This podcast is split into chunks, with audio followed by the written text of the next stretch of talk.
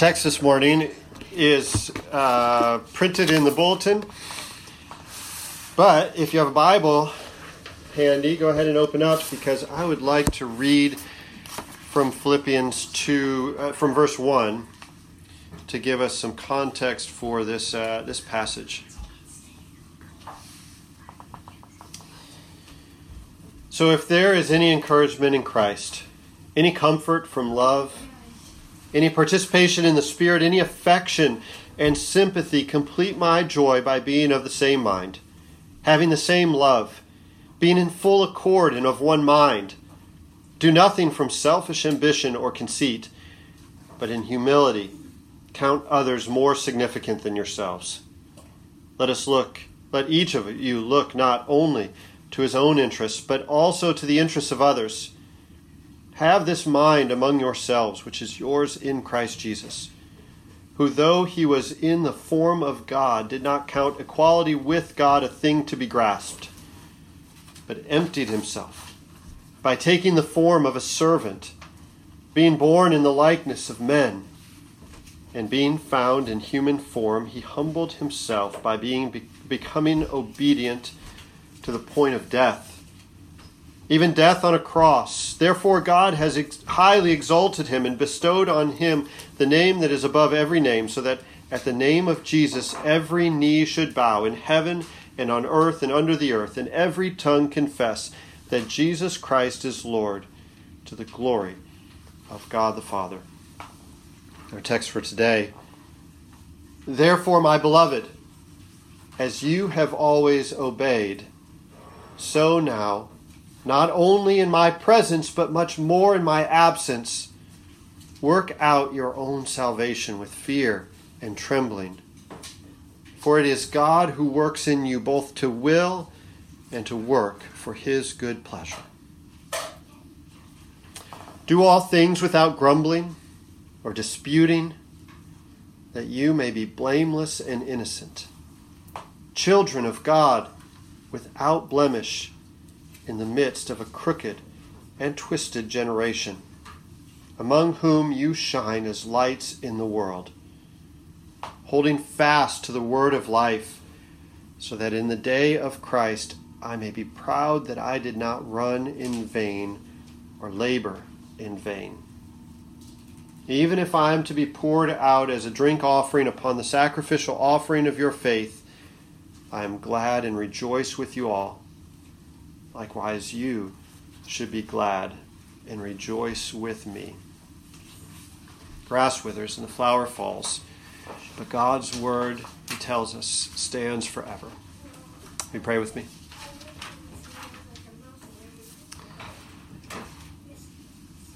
Oh Lord, we have come to you this morning in our various places, homes and uh, family gatherings, and some by ourselves, hopeful hopeful for this, your creation, hopeful for the power of your word at work in our lives, hopeful that the work of Jesus Christ accomplished would be felt deeper and experienced more fully, personally. Will you do these things in Jesus' name? Amen.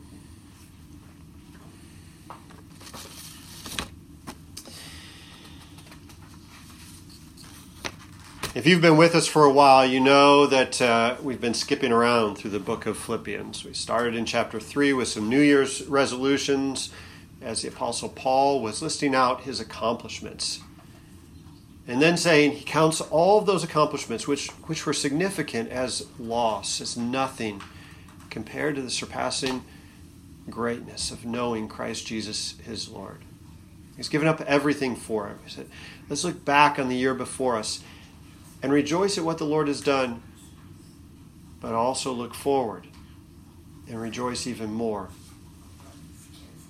at how Jesus has accomplished his purposes and his promises and is continuing to fulfill those things in and through our lives.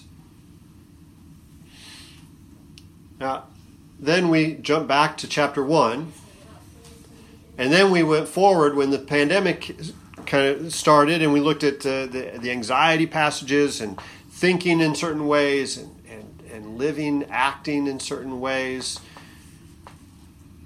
And, and now we've come back to, to chapter 2, which is a little bit reminiscent of chapter 3, where we started. And that is Paul turning the mirror, turning the mirror of applying the gospel to himself onto the people of Philippi in such a gracious way and calling them to follow his own example the example that we looked at last week of Timothy and Epaphroditus, two other disciple, disciples of Christ, apostles or, or, or preachers of the good news, teachers, and to live out, to live out the example that they've seen because of what Christ has done for them. Sometimes the question is asked, are we saved by faith or by works? And creating this false dichotomy as if our faith could somehow exist apart from a life that's changed by the truth and reality of the gospel. And at the heart of that change, at the heart of that change is a release not only from our anxieties and fears, but a release from our vain pursuits of self glorification, of self sufficiency, of self security.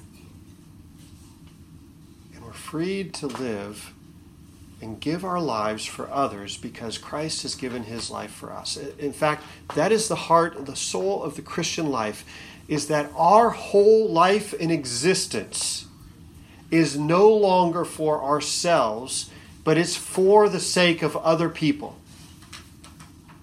Now, you can logically play this out in a lot of places, but you can see it most especially here in, in Philippians and in other parts of the New Testament as Paul's applying the gospel. He makes this, this logical and also uh, argument that comes directly from prophecy in saying, look, it's better. It's better for everybody. It's better for me. It's better for you. It's better for everybody if we would escape this life, this world, and be with Christ because the promise of the, the resurrection, the promise of the eternal life, the promise of a new heaven and new earth is a life where sickness and suffering and death does not exist. And Paul says this very clearly. He says, It would be better, chapter 1, it would be better for me He's in prison. He's facing the possibility of life, uh, a life set, of an execution sentence. He said, It would be better for me if I were to go and be with Christ because I'd be free from all these. I'd be with the people who have gone before me who are free from all this.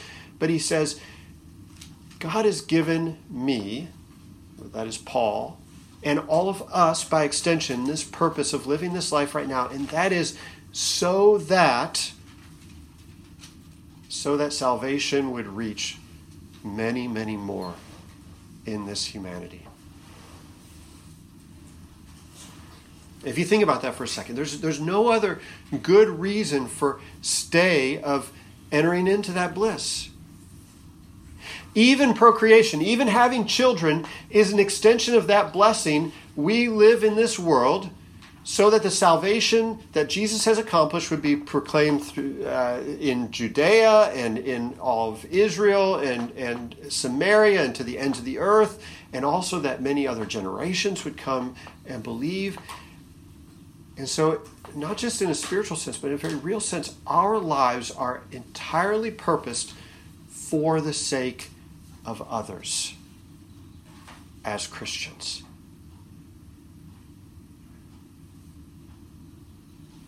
Now, for most of us, we live in sort of this tension. We want to accomplish our goals. We want to see great things accomplished in, in our lives. We want to uh, have other people see our accomplishments.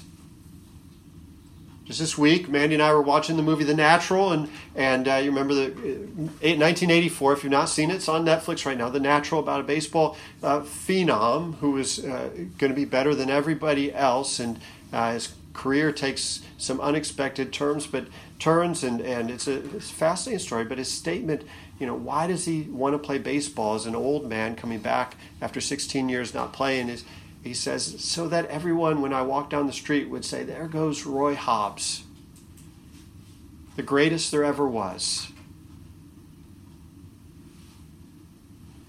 And most of us live in this tension in this life where we want to be known as the greatest there ever was when we as Christians know that we've been called to pour out our lives as a drink offering for the sake of other people. Did you pick that up? The language that's used in here.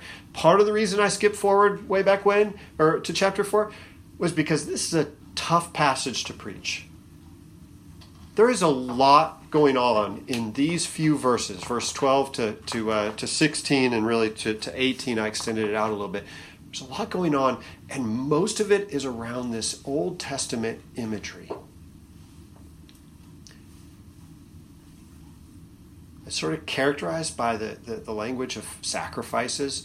He says, you know, if I'm poured out as a drink offering upon the sacrificial offering of your faith, is this picture that we have no firsthand experience of.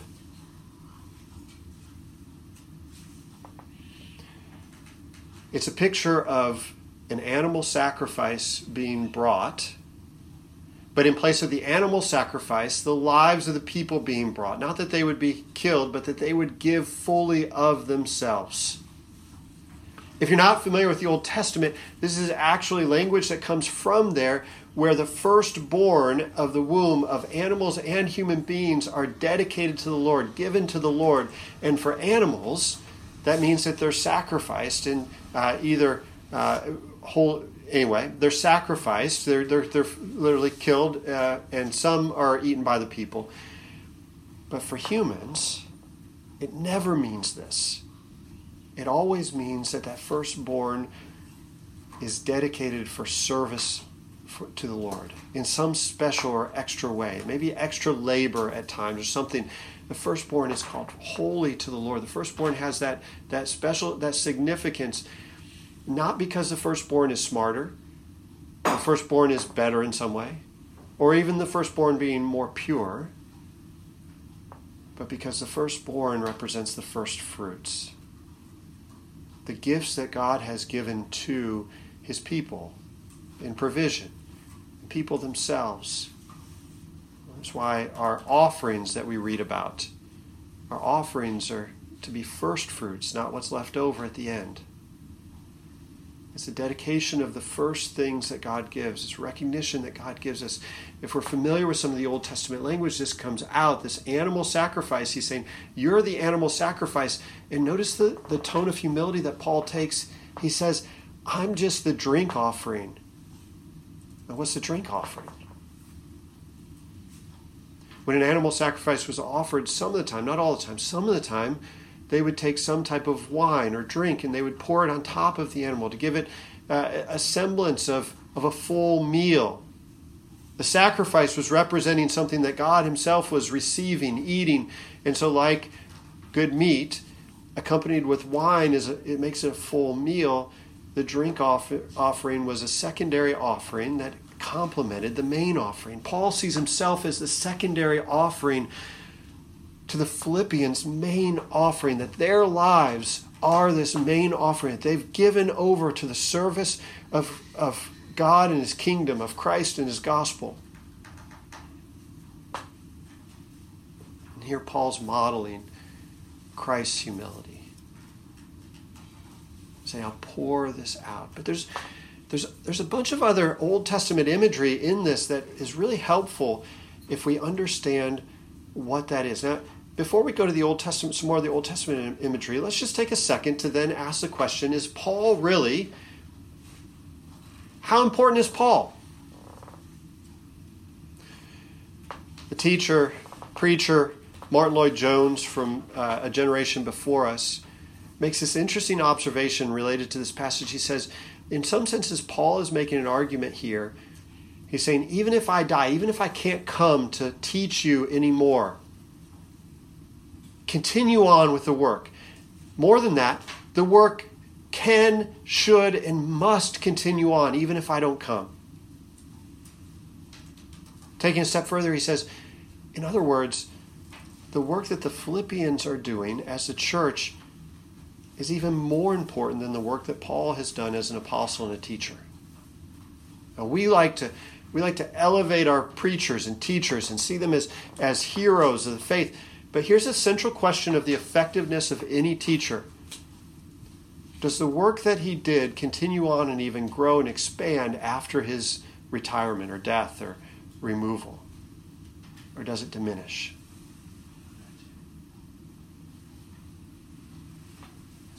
Is the preacher teacher, in some senses, working himself out of a job by equipping others, not just to preach and teach, but to do the work of ministry?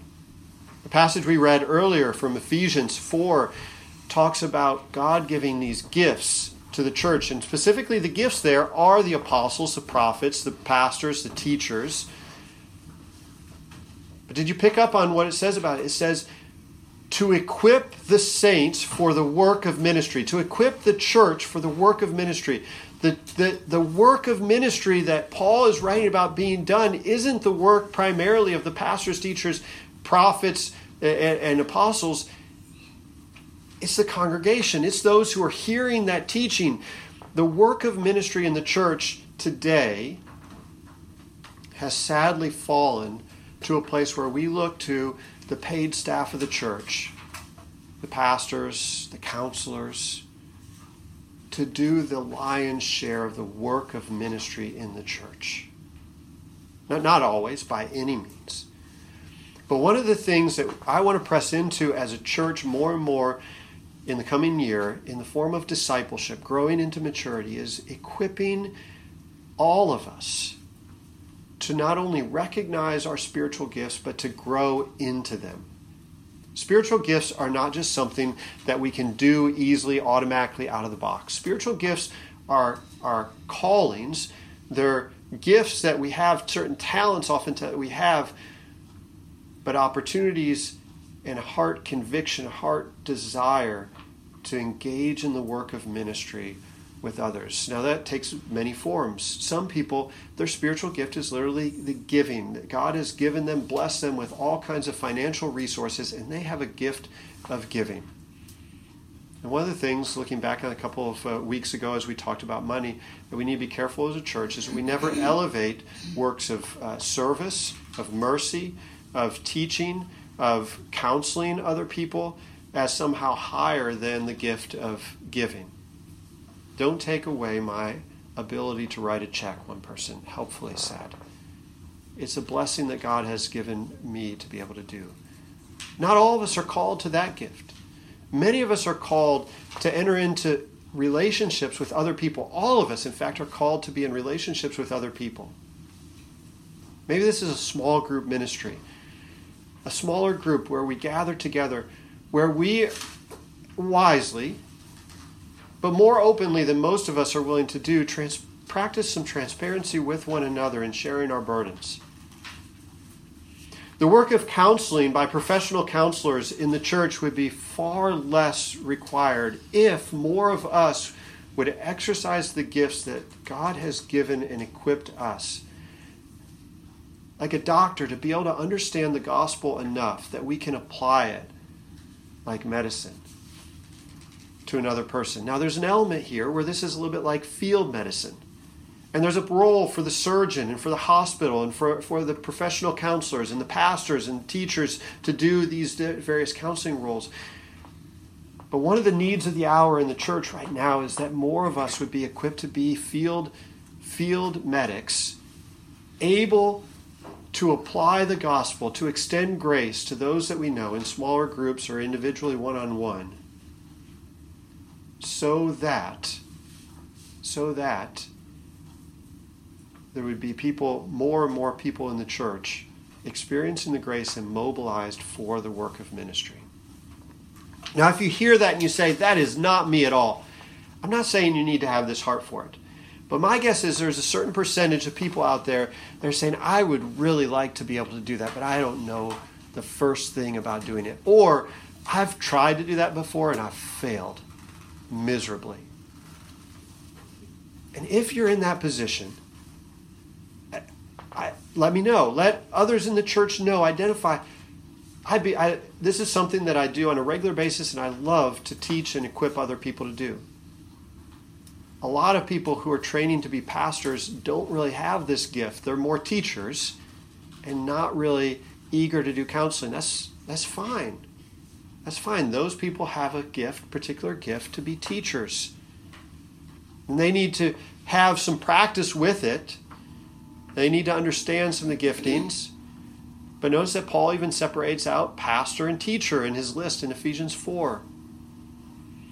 The work of ministry is a very uh, it's not so specialized that we can't have a general understanding of the gospel and all be counselors in one sense and all be teachers in one sense and all be generous in, in one sense.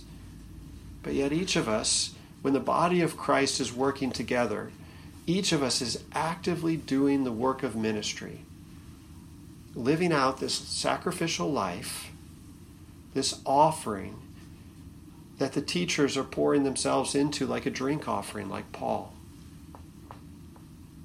saying, Let them have the glory. Let her be the one that gets the credit for it. It doesn't need to be on camera, it doesn't need to be promoted everywhere.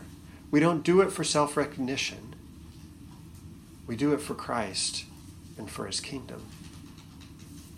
We do it for the sake of the gospel that it would advance. We do it that God, that Christ would be glorified in all these things. We do it we do it also because it's ultimately the only way that we can experience joy and peace in this life. It's quite an upside down type of philosophy. We go at life thinking if, if I only had this money, if I only had these accomplishments, if I only could do this, then I would experience joy and peace in, our, in my life.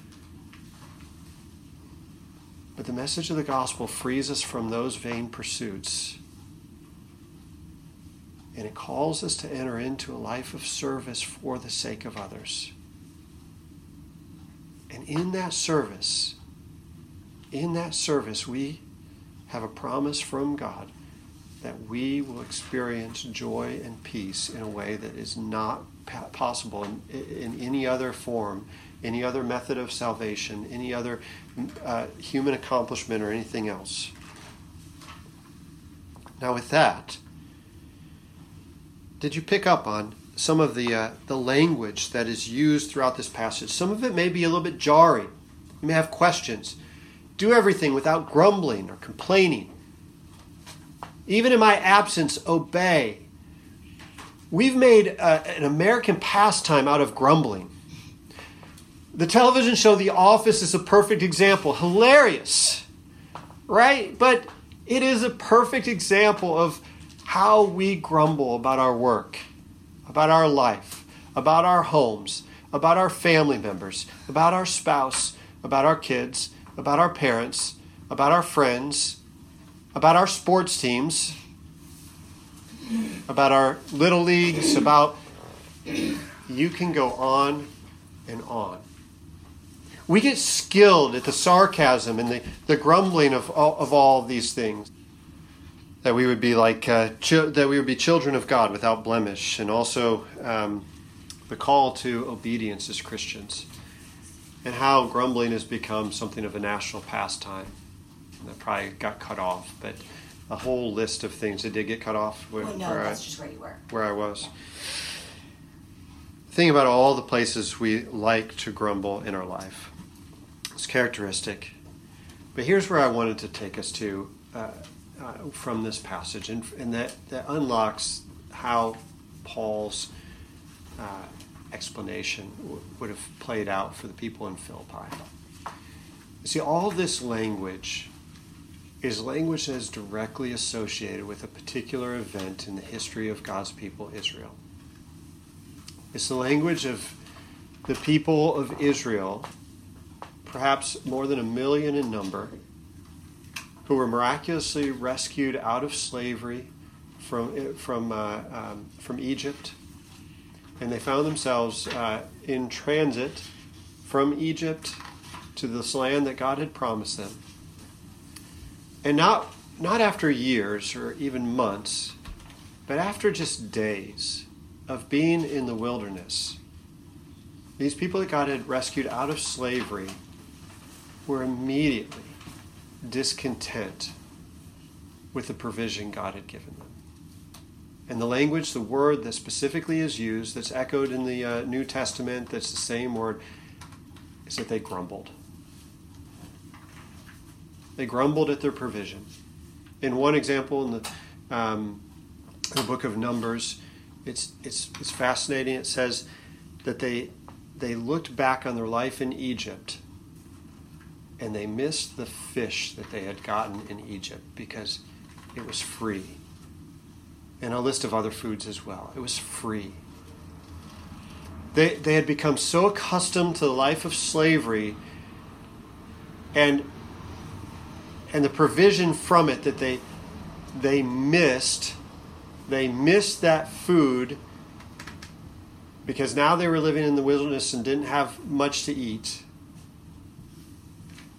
but they wanted to go back to the, the slavery.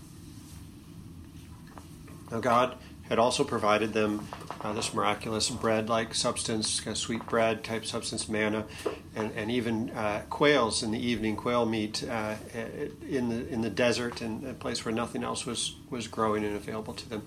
God did provide for them, but, but the, the story that's told of the Israelites, even within these first few days, is one of grumbling and wishing they could go back to the slavery that they used to live in. A language even of obedience and following God. The language of, um, of sacrifices was language that also came out of the same time period. If you read the book of Exodus, it was the same time period. God was giving his people a new law, a fuller explanation of his law, the ways that, that life works best when we live by this law. His law included these, these sacrifices. And the sacrificial law was a way that the people could find forgiveness for their sins, atonement for their sins.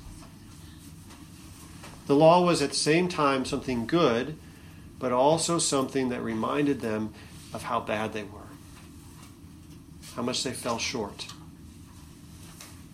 And so God, in His law, also provided an explanation of how they could find forgiveness for their sins. It was a gracious offering. It was a gracious offering, and Paul's pointing them back to this law and our spirit, our, our inclination to be like the Israelites, to look back on the things we used to have and grumble, not recognizing that we've been freed from an even greater slavery, slavery to sin in our lives now and he's also pointing back to, to this example of the law that includes the sacrifices by which we can find forgiveness. And he ties all of that together with the offering that Jesus made for our sake as a sacrificial offering. As his call to us to come follow him and to follow him even into the difficult situations that may seem like they're wilderness wanderings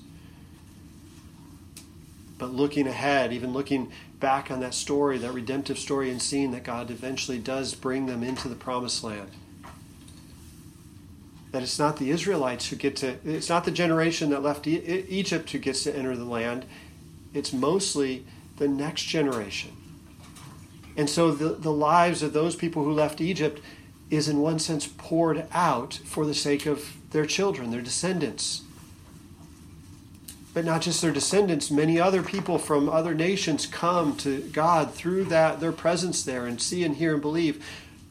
But not just those other people who are nearby but people from all kinds of generations and, and nations and tribes eventually hear the gospel that comes out of god rescuing his people from egypt and bringing jesus to fulfill the promise the promise of hope for the nations. Now, you say, this seems like a lot, especially if you're not familiar with the Old Testament. And there's a really fascinating uh, thing here that happens. You remember that we've talked about how Philippi was this this um, this city that was was founded, essentially grown up by the Roman Empire, and largely Roman soldiers who were retired came here to establish a, a, colony. They were paid by the Romans, so it was a, it was predominantly Roman, Greco-Roman in philosophy. We said that Romans like to to focus on thinking. So what's all this getting at? Uh, wh- where, where are we going with that? What, why is is this this Old Testament material is is uh, is confusing? It's uh, it's extensive. It's tough to read through the Old Testament. But Paul goes back to the Old Testament because in the Old Testament, God is laying the framework, building the foundation so that we can understand what Christ is going to do for us, or has done in our perspective, is going to do for the Old Testament people. Why is Paul even needed? If it's the work of the saints, the, the work of the church, and everything else, in part because we need teachers who are dedicated to studying these, the, the Old Testament uh, in particular, but also the New Testament, and understanding to apply, to understand how Paul is explaining these things. What's maybe most fascinating of all of this is that I was just starting to say that the city is populated by the Greco Roman culture who's not even going to be as familiar with the Jewish history as the Jews are. Now, there are some Jews in Philippi, and there's a group of Jews meeting to pray when the church is founded by the river, a group of Jewish women. Uh, and so maybe there are, we don't really know the mix uh, makeup. But I think one thing we can infer from this is that those Roman, those Roman people, um, go off again? YouTube did. YouTube. Oh, don't worry about that. These Roman people have learned enough of their Old Testament that they can understand what Paul is writing to them. Paul's done his work, he's poured out his life for them. They understand it, they can pass it on. When we understand the work that Jesus has done in the through the lens of the Old Testament teaching, we can see our sin all the more clearly that we are not good enough to merit God's salvation. We can see God's constant presence with his people that He goes with them and provides for them. We can see the provision, most especially, of the sacrificial offerings that are necessary to work to bring forgiveness and atonement for the people. And at the end of the day, we see most clearly that Jesus is the only atoning sacrifice that truly provides for that forgiveness for us. All of the other ones just pointed to Jesus. They helped us understand, gave us a framework for understanding what he was doing. And when we see Jesus through that lens, and when we see our own lives as sacrificial offerings poured out for the salvation of others, because Jesus has poured out his life for us, because Paul has poured out his life for the Philippians, because so many others through the centuries have passed that on, we're freed We're freed from the slavery of wanting the free fish, we're freed to pursue Christ and his kingdom and to proclaim the gospel to many people. There's a, there's a lot in this passage, and if we spent more time, maybe I'll come back to it. I'm not sure. There's, there's certainly a lot more that I wanted to talk about. One of the questions, I, I will come back to this, is, is just about what obedience means. And uh, do we not question? He says, without questioning. When and where do we question? Why don't we do this? We'll take next week and uh, revisit this uh, this passage, and particularly look at the topic of what does it mean to follow in obedience and to uh, to not question. The uh, short answer is that we certainly question some things, uh, and we should question some things but we uh, are called to, to follow Christ unconditionally in other things. Let's pray. Father, we thank you for this uh, time and for all of your blessings on us. We pray that you would help us to resolve the technical difficulties that we're having and uh, provide for us as a church. And will you um, move us uh, ahead uh, as a church who is willing and able to pour ourselves out for the sake of others? Lord, we uh, ask all this in Jesus' powerful name. Amen.